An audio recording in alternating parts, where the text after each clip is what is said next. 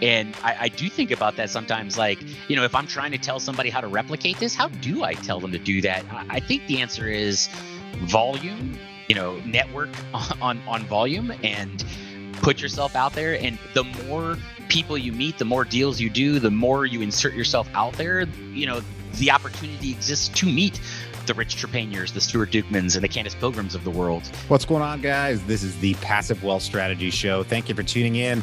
This is the show that helps you escape the Wall Street casino and get your investments into Main Street real estate, real property, real cash flowing assets. That's what we're all about here. Today, our guest is Jeremy Porto from Astra Equity. Jeremy is a friend of mine who is an extremely successful real estate investor. He started investing in real estate pretty actively while he was also active duty military. And then he's since been discharged. We talk about some of his experiences uh, in there. And then also what he's doing today with his current partnership, his current group. They're out there JVing, buying apartment buildings, 20 units, 24 units, 40 units. And now they're going even bigger, doing great things. And this is what it's all about. We get into forming partnerships, finding the right people, finding the money, all that great stuff. So if you're somebody, you're out there, you're busy, you think you can't do it, you can't invest in real estate, you can't find the time.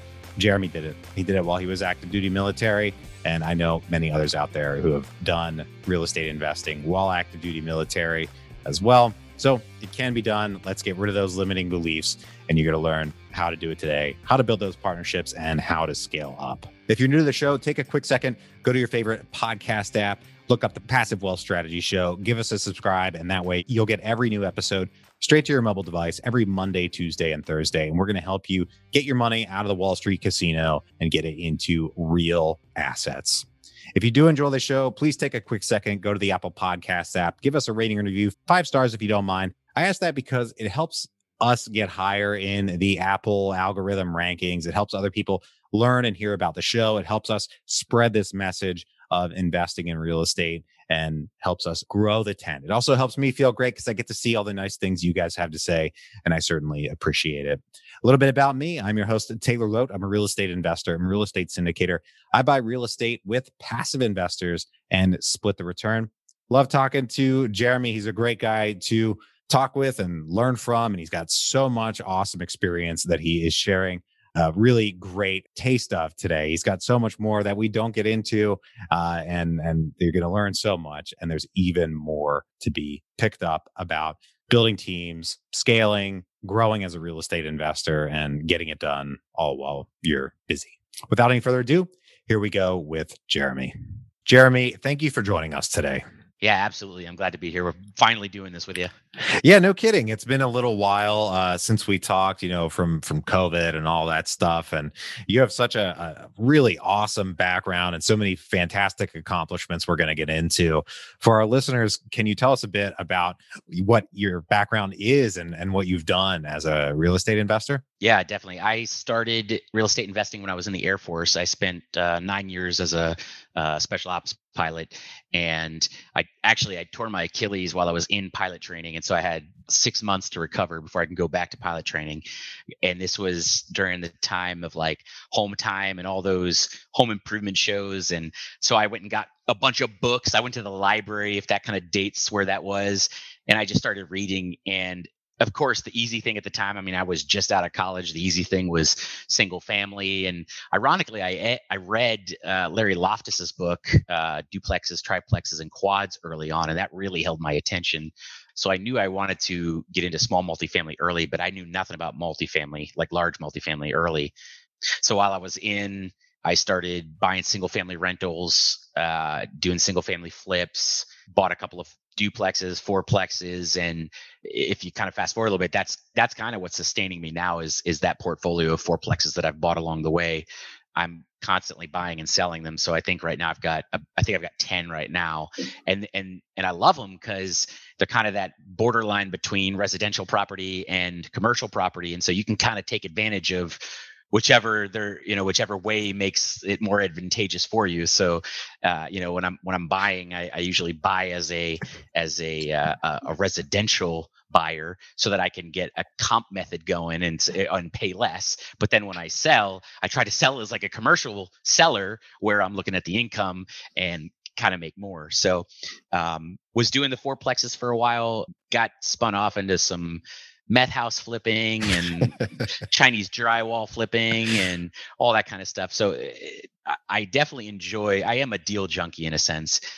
But then about three, four years ago, I definitely started focusing on larger multifamily and picked up a it's still small but a 13 unit that has done phenomenally for me um, i just actually cash out refinance got all my money back after two and a half years and cash flowing really nicely now and fast forward a little bit past the middle there because it was kind of slow going for a while.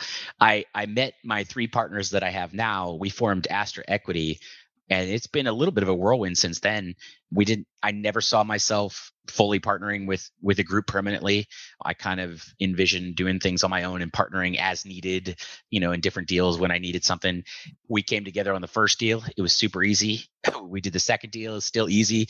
Third deal it was still easy. And, and finally we said look we we should make this permanent.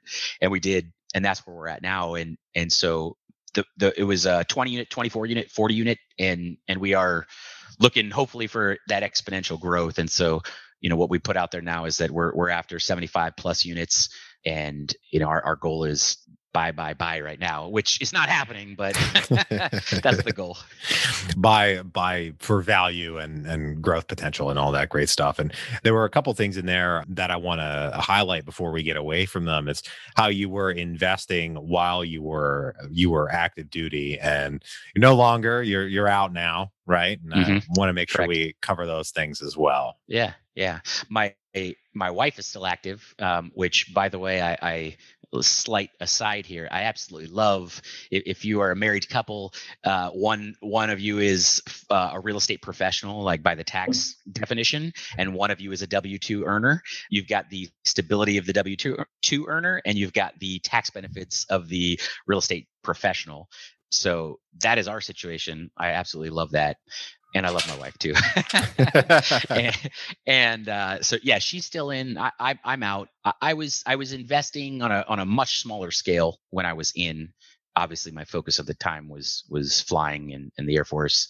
So I, I did maybe a handful of deals uh, in a year while I was still in. Well, that's great. I mean, you did a lot of uh, big things and, and built that momentum while you were still in, right? And, and I mean, some folks have a lot of folks really have that a hard time doing just the one while they're actively working whether military or not. It's hard to get past that initial you know step to to do number one let alone the substantial number that you did uh, while you were while you're in the military.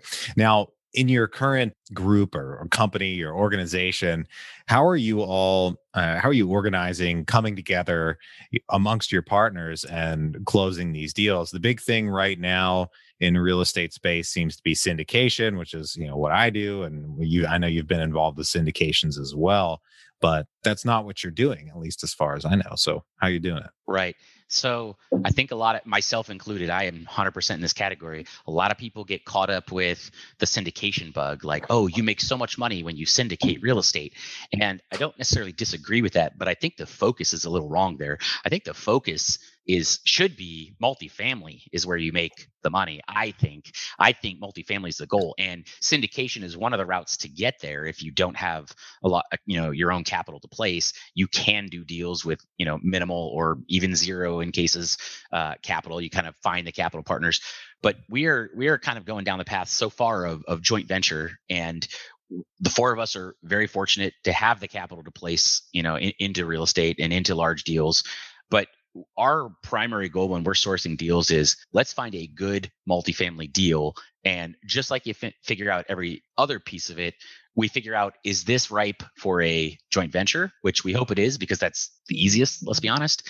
And if it's not, is it okay to to do a syndication in it? And I don't mean is the deal good or not good. I mean that you know there's there's a tons of other factors that that go into what would make it a, a good joint venture or not. You know, I'll be you know if you're expecting a high if you're expecting a higher uh, reward you're probably taking on a little more risk i would probably like to put that deal in a joint venture where i'm risking my own money whereas if the deal is i mean any real estate deal entails risk but if it's maybe on the lower side of risk, I, I, would probably like to see that deal in a syndication. And then let's be honest, if the deal is just of a certain size, um, it would take too many JV partners coming together to do it as a joint venture, and, and it would almost necessitate uh, a syndication. So multifamily first and then figure out how to actually you know close that with the capital. Yeah. So one of the big um, questions when putting together any group of people to take down a, a deal anytime money's involved right it's you want to make sure you're working with the right people right? You're partnering up with with the right people and interests are aligned and all of that. Now i know one of your partners, Stuart, who's not been on the show, but I, I know him. I don't know your other partners, but mm-hmm. and it's not too surprising to me that you guys came together. You're in the same area, you're both great guys, so that's awesome. But I mean, how do you yourself and then amongst amongst the the four of you, how do you decide that hey, this is right? Let's go take down a deal, take down number one before you get to numbers two, three, and then you know to infinity and beyond. Yeah, I I would take a step back and and look at the team first. I know you were kind of honing in on on the deal, but the reason oh, I said before that I did not see myself getting into a partnership like this in a permanent way, and I think a large part of the reason that I did get into this partnership with with these other three was because they all brought something that I didn't have or didn't do well, and I, I think sometimes oh, people get in a partnership where hey you do it and i do it and if there's two of us that makes more of us and i i actually think that's I can't say always, but I think usually that does not work well because there's no complementary skills. So uh, I'll introduce you to my team real fast. You know, there's there's Stuart, who you already mentioned. He lives very close to me. We call him the business guy. He's been in business uh, in a labor. He's run and and set up a labor finding business. He's been in that for I think it's 20 years or so, and built that from scratch. He he understands a lot of the law stuff. He understands, hey, we're getting ourselves into a place that we don't want to be. Let's let's get this attorney involved. Here's how we do that. He knows a lot more about business than any of us do, and we rely on him a lot for that. Um, we have Rich Trepanier. Uh, he's in Austin, Texas. He, he runs Gage Multifamily Services. You know, when guys talk about multi uh, value add multifamily, he's the guy that's doing this. He his company renovates multifamily. That's all they do, and he is good at it. He's been doing it for 15 years in Austin, and so we have that expertise on the team. I mean, that's great. And then Candace Pilgrim is our, our other partner. She's she's in Birmingham, which is one of our two markets, Birmingham and, and Huntsville and she is really keen on the details. She has all the connections in that area. I mean, it's incredible. Like I'll talk to somebody and they'll mention a name or an apartment, and Candace goes, "Oh yeah, I toured that last year," or "Oh yeah, I I, I met the owner," or "Oh yeah, I know the broker that did that deal." Or I mean, it, it's incredible how much she is connected in that area. And then, like I said, she does the asset management, so her her attention to detail and her just willingness to dive deep into something is is huge. So I would I would not do this partnership if we didn't each cover something different.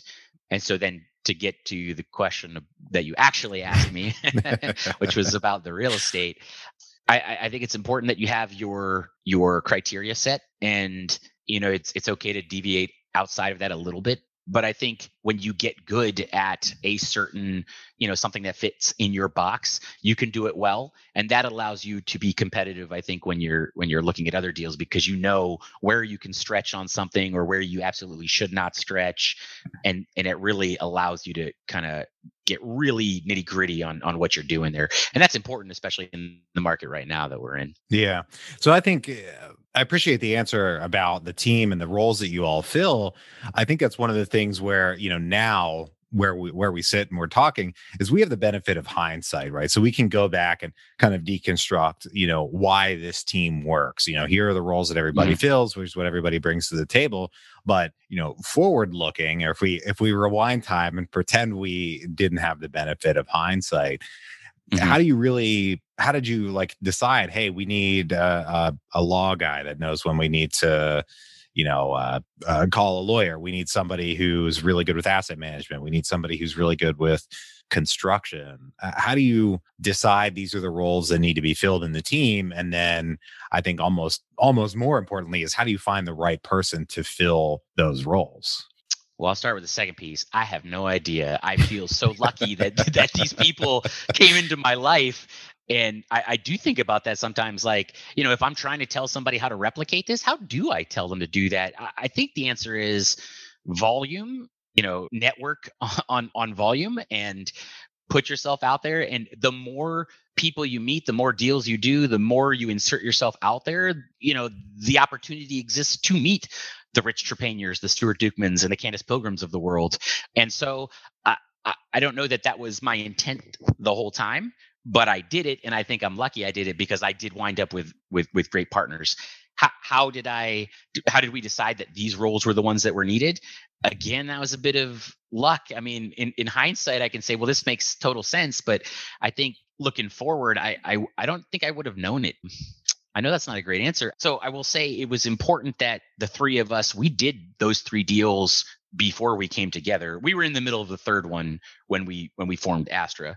And the idea was not to jump into bed in a permanent way before we really knew how we interacted and got along and were able to close deals and all that. So kind of feeling it out and testing it out. I mean, it, there's nothing wrong with doing a deal, you know, on a single deal basis before you decide, hey, well, we're going to do this in a permanent way. Yeah, no, I think I think that answer makes a lot of sense though. I mean, I I don't remember when we originally met, but I know it was years ago. Mm-hmm. And mm-hmm. I know I met Stuart, I think two and a half years ago at a Michael Blank event and talked with him. I think you had reached out to me through through my website or something. But you know, the the the kind of deeper lesson there is, you know, both of you guys, I'll speak because I only know the two of you, you are both involved in the community, meeting, make as many connections as you can, trying to add value to others and, and looking, not knowing maybe exactly what the end goal was going to look like, but out there seeking like the right people to go do that first deal with is, is the way it seems to me. You know, you're putting yourself in the best rooms with some of the best people and trying to hunt down who is is really the right fit without knowing exactly who that person is remaining open-minded while being in the right places is the way it seems to me. I, th- I think that's a great way to say it. Everybody says this and that is that you know it's a relationship business and i believe that's absolutely true and problems get solved by people and and whether that's you know somebody who can connect you with somebody else somebody that's got capital somebody that has an experience or knowledge that you don't have you know whatever that is you know all of these problems get solved through people. And and by the way rich and candace you know a couple weeks ago were in in houston for a multifamily investor network. And so you know we're we're still doing that kind of stuff. And you know obviously not as much over the last year with with covid but you know i'm excited about ramping that up again yeah, yeah, absolutely.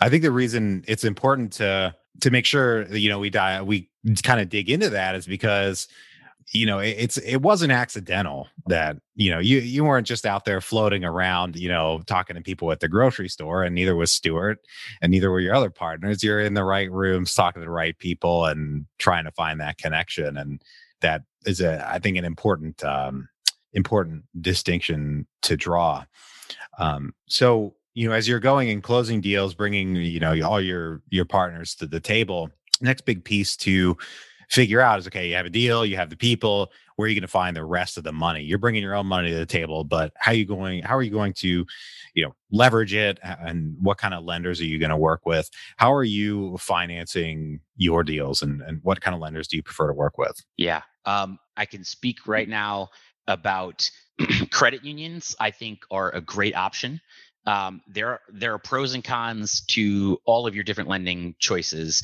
When it comes to the terms that we have been given over the last three deals, they were on par with agency. One of the biggest uh, differences might be the fact that these deals, these uh, the deals that we did with the credit union, were recourse loans. Um, and so when we sign on those loans, we are fully guaranteeing, you know, that loan. It is unlike agency where the non-recourse loan, as long as you don't break rules or violate any of the the bad boy carve outs, you know, you're not fraudulent, you're not, you know, you're you're following all the protocol that they set ahead of time. As long as you don't violate any of that stuff, if the business plan fails, you can hand the keys back and walk away. And it's not without consequence. You're probably not going to get an agency loan for a little while, but um, it, it is a far more comforting position to be in to know that you're not on the hook for that money if the business plan doesn't work. Whereas even if we do everything right with these three deals that we've done, if the business plan doesn't work, we're on the hook. And and we've talked about that. You know, we're coming out of pocket, you know, from our other deals or other businesses and to to support uh, the debt service on this. So did you want to talk about like details on what those terms were and you can kind of compare and contrast?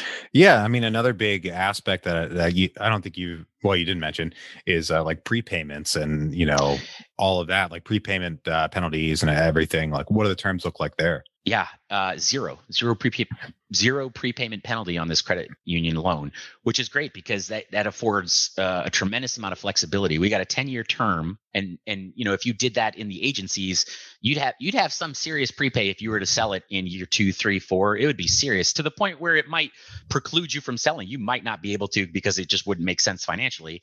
Ironically, there's you know the first deal that we bought, it was only 20 units. It's going phenomenally well. We have given some thought to selling it at the year mark, uh, you know, for tax purposes. And you know, it's small. It'd be nice to get that off the off the table and be ready to to, to jump in the next larger thing.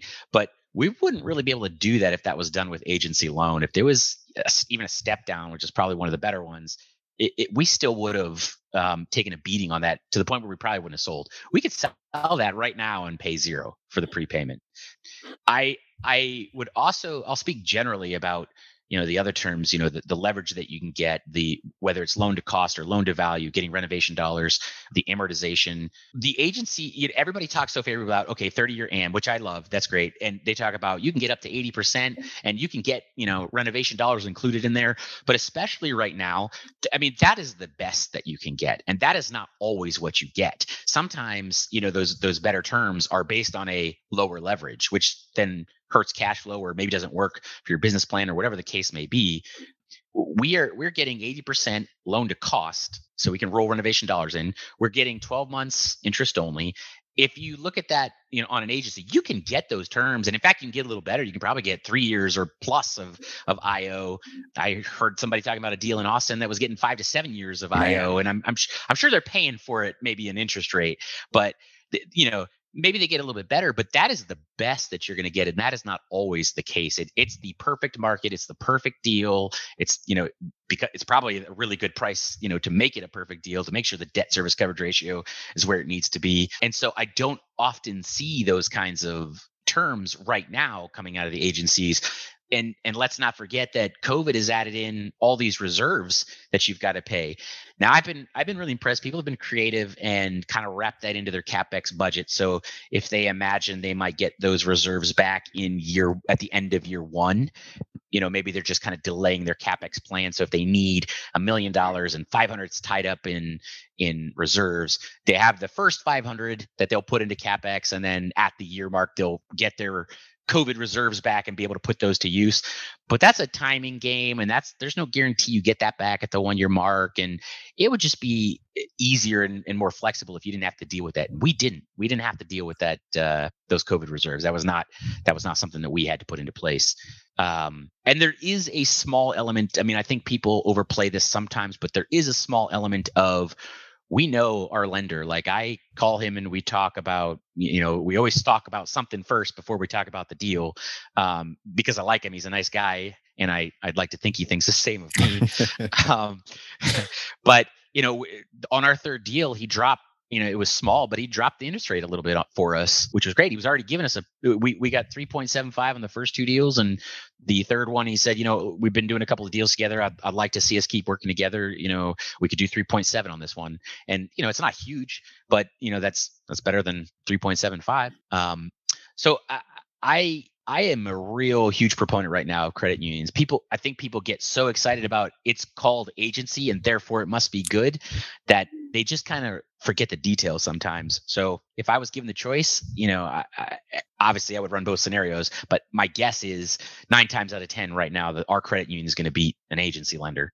in total in the total package. So, real quick before we move on to uh, three questions I ask every guest on the show, um, I want to pick your brain real quick about the future and what you expect moving forward. I mean, you've invested through in real estate throughout this uh, previous market cycle, and like you said, now we're you know in COVID. Hopefully, we're toward the end of it. But what are your expectations? Are you bullish on multifamily for the next uh, you know five, ten years, whatever? What do you see coming down the road?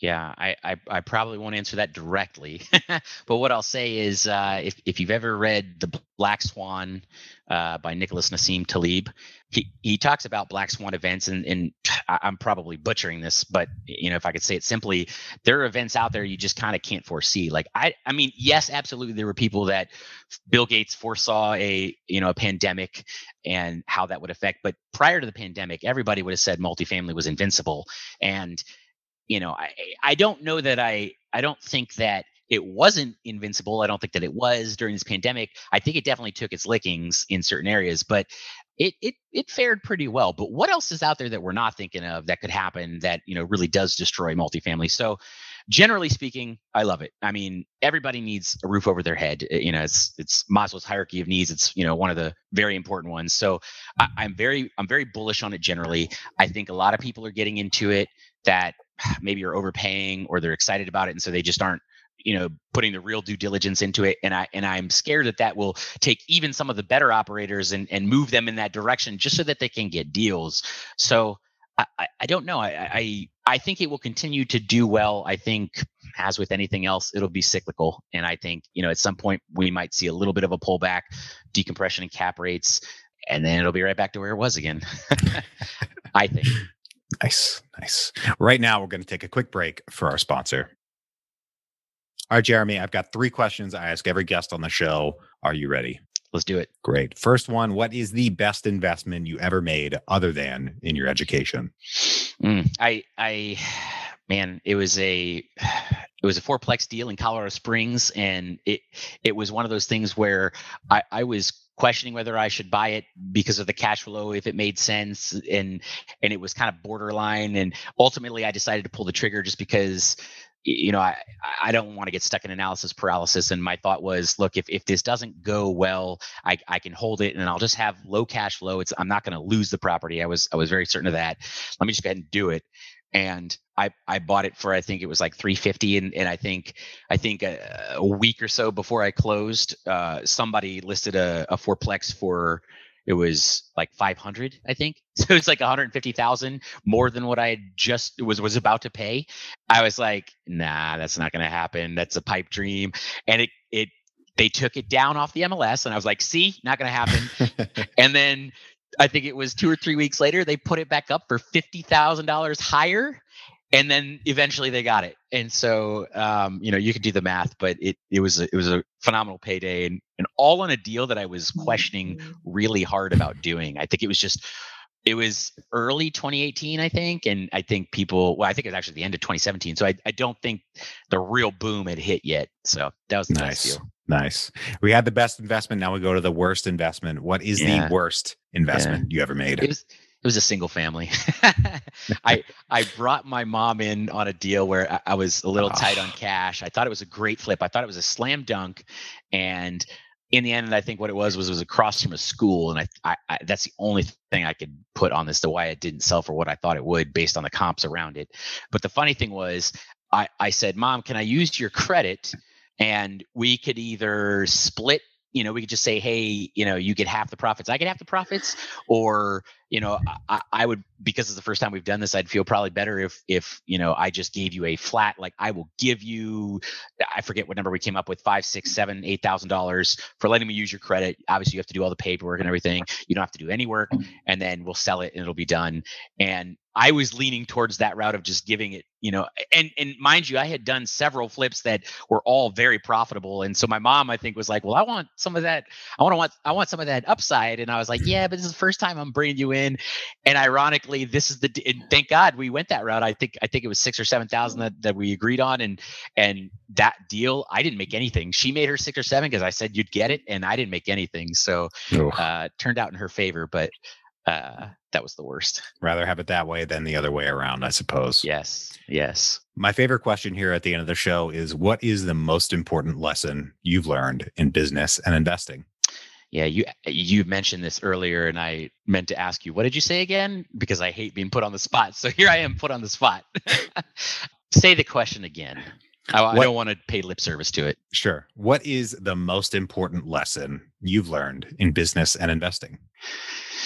Uh, well, probably you know it, it's going to center around people. I can't do it myself. I thought I could and I wanted to and you know I was kind of headed down that path and I and I I I believed like from a mental perspective that yes, bringing a team together is, you know, the the synergy is better than just the individual parts, but I didn't really embody it or feel it deeply. Um I just it was more of a, a book lesson that I said, yes, the book says this, so that is true. And I think having worked with my partners now for God, what is it, six months, let's call it. I'm starting to embody that, and and and that's a good feeling. That you know, a book lesson that I learned that the team is what's going to get it done, and not the individual. Now I actually really feel that truly. I, I, would say that's probably the best lesson. Nice. Well, Jeremy, thank you for joining us today, bringing us all these lessons. It's been great talking with you again as well. It's been a little while since we chatted, a couple months. If folks want to reach out, if they want to get in touch with you, learn more about what you're doing, where can they find you? Yeah, uh, probably the best place is go to our website. Um, astraeq.com and or you can email me directly jeremy at astraeq.com awesome well thank you for joining us once again to everybody out there thank you for tuning in if you're enjoying the show please leave us a rating or review on apple podcasts it's very much appreciated and it helps other people learn about the show helps us rank higher in the algorithm and all that great stuff if you know anyone who could use a little bit more passive wealth in their lives please share the show with them and bring them into the tribe Thank you for tuning in once again. I hope you have a great rest of your day, and we will talk to you on the next one. Bye bye.